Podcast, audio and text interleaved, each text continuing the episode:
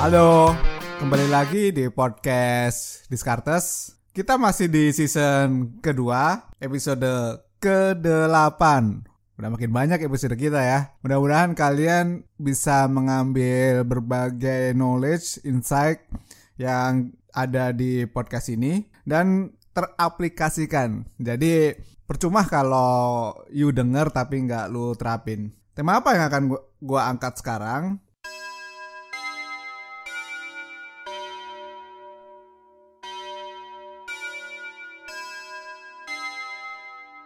Sekarang gua akan ngomongin sebuah judul yaitu kapan investor boleh menjual saham.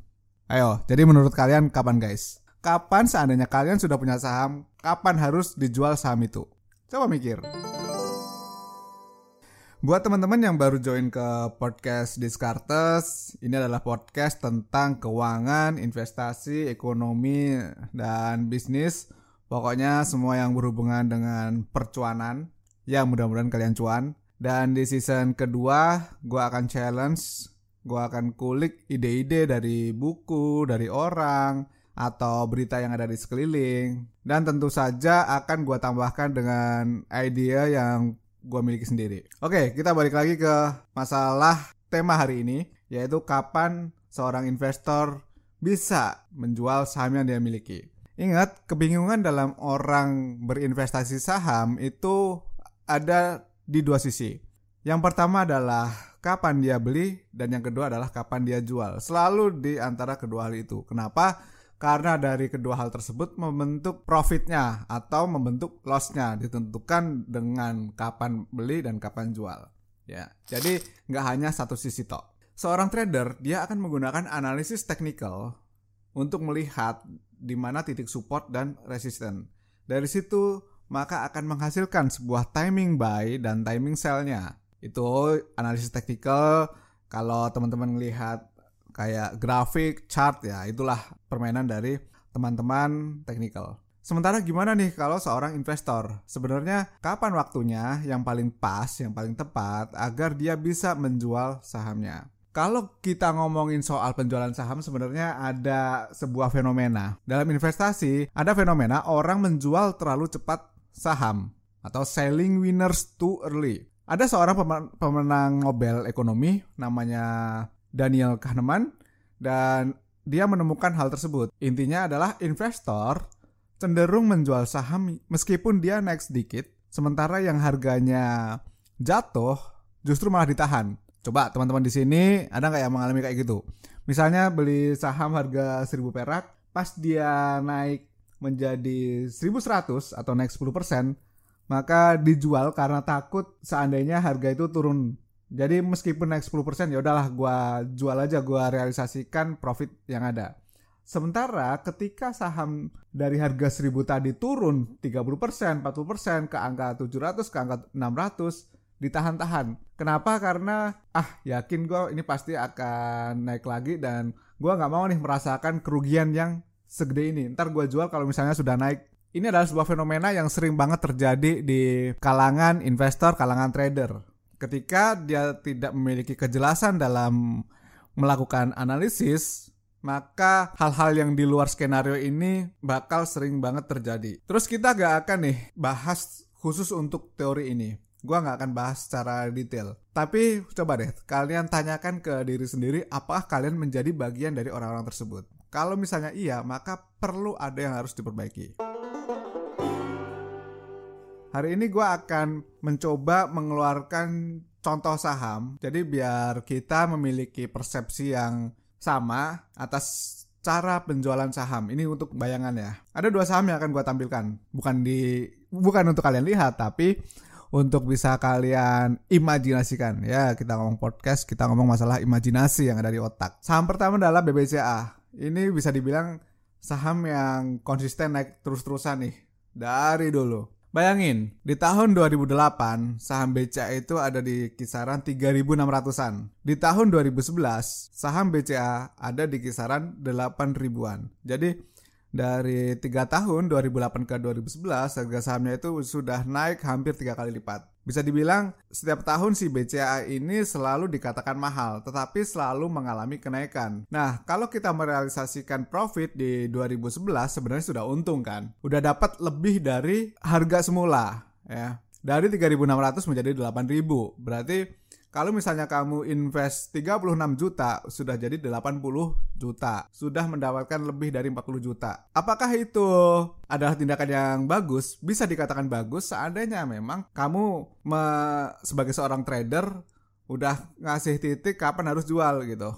Tetapi kalau sebagai investor, kita lihat dulu nih. Ternyata setelah 2011, di 2016, harga saham BCA tetap terus naik. Di tahun 2020, harga saham BCA mengalami kenaikan sampai lebih dari 30 ribu. Bulan Agustus 2020, harga saham BCA menyentuh 31.500-an.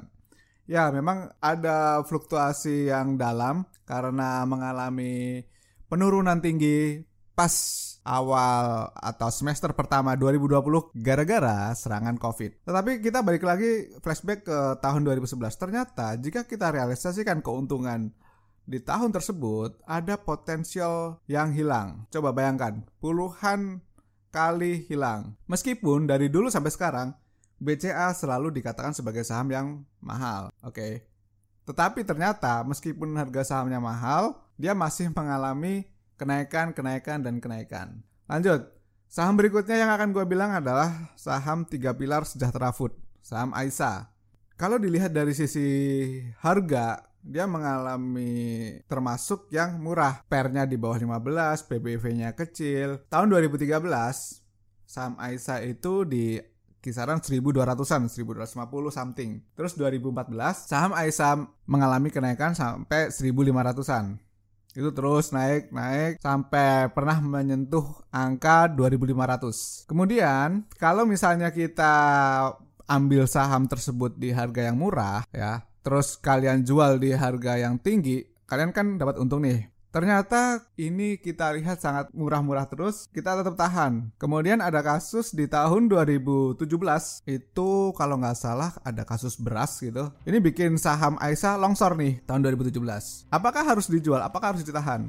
Oke, meskipun longsor, ternyata sebagian orang ya ntar juga balik lagi nih harganya ntar bakal naik tinggi lagi. Terus pada tahun 2018-an saham AISA terkena suspend oleh Bursa Efek Indonesia. Pas itu terjadi masalah keuangan di mana uh, susah membayar utang pas itu. Teman-teman coba cek lebih detailnya nanti apa yang terjadi di tahun 2018. Tapi concern yang akan gue sampaikan di sini adalah ternyata saham yang terlihat valuasinya menarik itu terkadang berbahaya jika kita simpan terus-menerus tanpa melakukan evaluasi. Oke, okay? dari contoh yang ada di sekeliling kita, kita harus berhati-hati dengan yang namanya value trap. Apa itu value trap? Jadi semua yang kelihatannya murah dari sisi rasio keuangan, tetapi sebetulnya ada masalah. Jadi kita tidak hanya bisa melihat dari satu atau dua rasio keuangan saja, misalnya dari PR saja atau dari PCF saja, price to cash flow ratio atau dari PBV saja, kita harus melihat bisnis perusahaan secara keseluruhan. Oke, okay? nggak bisa berpatok dari satu titik saja. Banyak hal-hal yang harus kalian perhatikan di sini. Untuk investor, kalian kan membeli bisnis perusahaan. Jadi kapan sebenarnya seorang investor bisa menjual sahamnya? Gua sudah breakdown ke beberapa alasan dan waktu seorang investor bisa menjual sahamnya. Yang pertama adalah ketika si investor menyadari bahwa pembelian saham tersebut adalah sebuah kesalahan. Misalnya gini, kita udah beli saham, terus kita lanjutin nih analisis kita karena ingin tahu lebih, lebih, lebih, dan lebih. Ternyata ketemu banyak hal-hal baru. Sayangnya hal baru tersebut negatif dan signifikan atas bisnis perusahaan. Contoh, baru ketahuan memiliki utang ke pihak lain, A, B, C, misalnya dalam falas yang tinggi atau dalam bunga yang tinggi, tentu ini akan berefek ke eh, profitabilitas perusahaan. Saat kita invest, kita kan sudah tahu nih untuk pertama kali sebenarnya harapan kita seperti apa. Kalau misalnya penemuan-penemuan yang baru tadi tidak sesuai dengan guideline investasi kita, ya udah berhenti, nggak masalah dijual. Kita jangan denial kalau mengalami kesalahan. Andai kata ada beberapa hal yang belum tercover saat pertama kali beli, saat analisis pertama, ya udah akui saja. oh ya kita salah melakukan analisis. Tinggal jual daripada saham itu mengalami penurunan yang lebih tinggi. Setuju nggak kalian? Investor besar sering melakukan hal itu. Kenapa? Karena nggak ada satupun investor yang lepas dari kesalahan. Warren Buffett mengakui dia salah beli saham perusahaan maskapai. Ini udah pernah gue bahas di podcast-podcast sebelumnya. Jadi, teman-teman yang mengalami salah analisis nggak apa-apa, jangan kecil hati, terus belajar, dan lakukan tindakan-tindakan antisipasinya. Alasan kedua adalah ada masalah di good corporate governance-nya ada permasalahan di manajemennya. Misalnya bisnis yang bermasalah, manajemen berantem, itu contoh-contoh yang paling lazim kalau ada masalah di GCG-nya. Andai kata internalnya gak bagus, bagaimana mungkin sebuah bisnis bisa berjalan dengan baik? Kita pakai logika. Misalnya, lu semua invest ke gua, ke perusahaan gua, gua bisnis media, katakanlah seperti itu. Ternyata gua ada masalah dengan partner bisnis gua. Ternyata lagi gua ada nipu ke pemberi pinjaman karena masalah bunga atau masalah lainnya. Nah, ini kan indikasi-indikasi yang seharusnya menjadi tolak ukur jelek. Kalian seharusnya nggak invest ke gua. Andai kata pas pertama kalian beli saham perusahaan itu berjalan dengan baik, terus di tengah-tengah ada masalah seperti ini, maka baiknya ya udah nggak usah terusin, cari perusahaan yang lebih mature, lebih bagus. Masih banyak perusahaan seperti itu. Jadi menjual saham ketika ada masalah di internal perusahaan itu nggak ada masalah, no problem. Yang ketiga adalah valuasinya sudah tidak menarik. Misalnya gini, harga sahamnya rally nih, naik terus. Tetapi earning perusahaan yang diterima itu tidak mengalami kenaikan. Akibatnya apa? PR-nya mengalami kenaikan. Jadi kan kalau misalnya PR gede, artinya valuasi perusahaan sudah menjadi semakin mahal gitu. Nah, inilah pentingnya memahami laporan keuangan. Kalau dihitung-hitung, maka MOS-nya itu kan menipis nih, sehingga dinilai wajar atau bahkan bisa jadi sudah overvalue. Kalau sudah di posisi ini, maka melakukan taking profit ya nggak masalah juga gitu. Karena valuasinya sudah tidak menarik dan kemungkinan dia untuk grow semakin mengecil. Yang keempat adalah seberapa jauh proyeksi ke depannya. Jadi dalam sebuah bisnis harus bisa melihat kondisi ke depan. Apakah teknologi yang dibangun di perusahaan itu masih relevan? Atau apakah habit masyarakatnya berubah dan perusahaan bisa adaptasi ke habit masyarakat tersebut? Kalau misalnya proyeksi bisnisnya masih masuk akal dan si perusahaan membuat inovasi, maka stay di perusahaan itu adalah hal yang bijak, hal yang bagus. Seandainya saja di sekitar kita mengalami perubahan, contohnya masyarakat sudah semakin modern, tetapi perusahaan tidak mau meluncurkan inovasi, maka kita harus siap-siap menjual saham perusahaan tersebut. Kenapa? Karena perusahaan yang survive adalah mereka yang bisa beradaptasi. Dan kelima, kalau kalian semua membutuhkan uang, benar-benar butuh duit, ya udah dijual nggak ada masalah.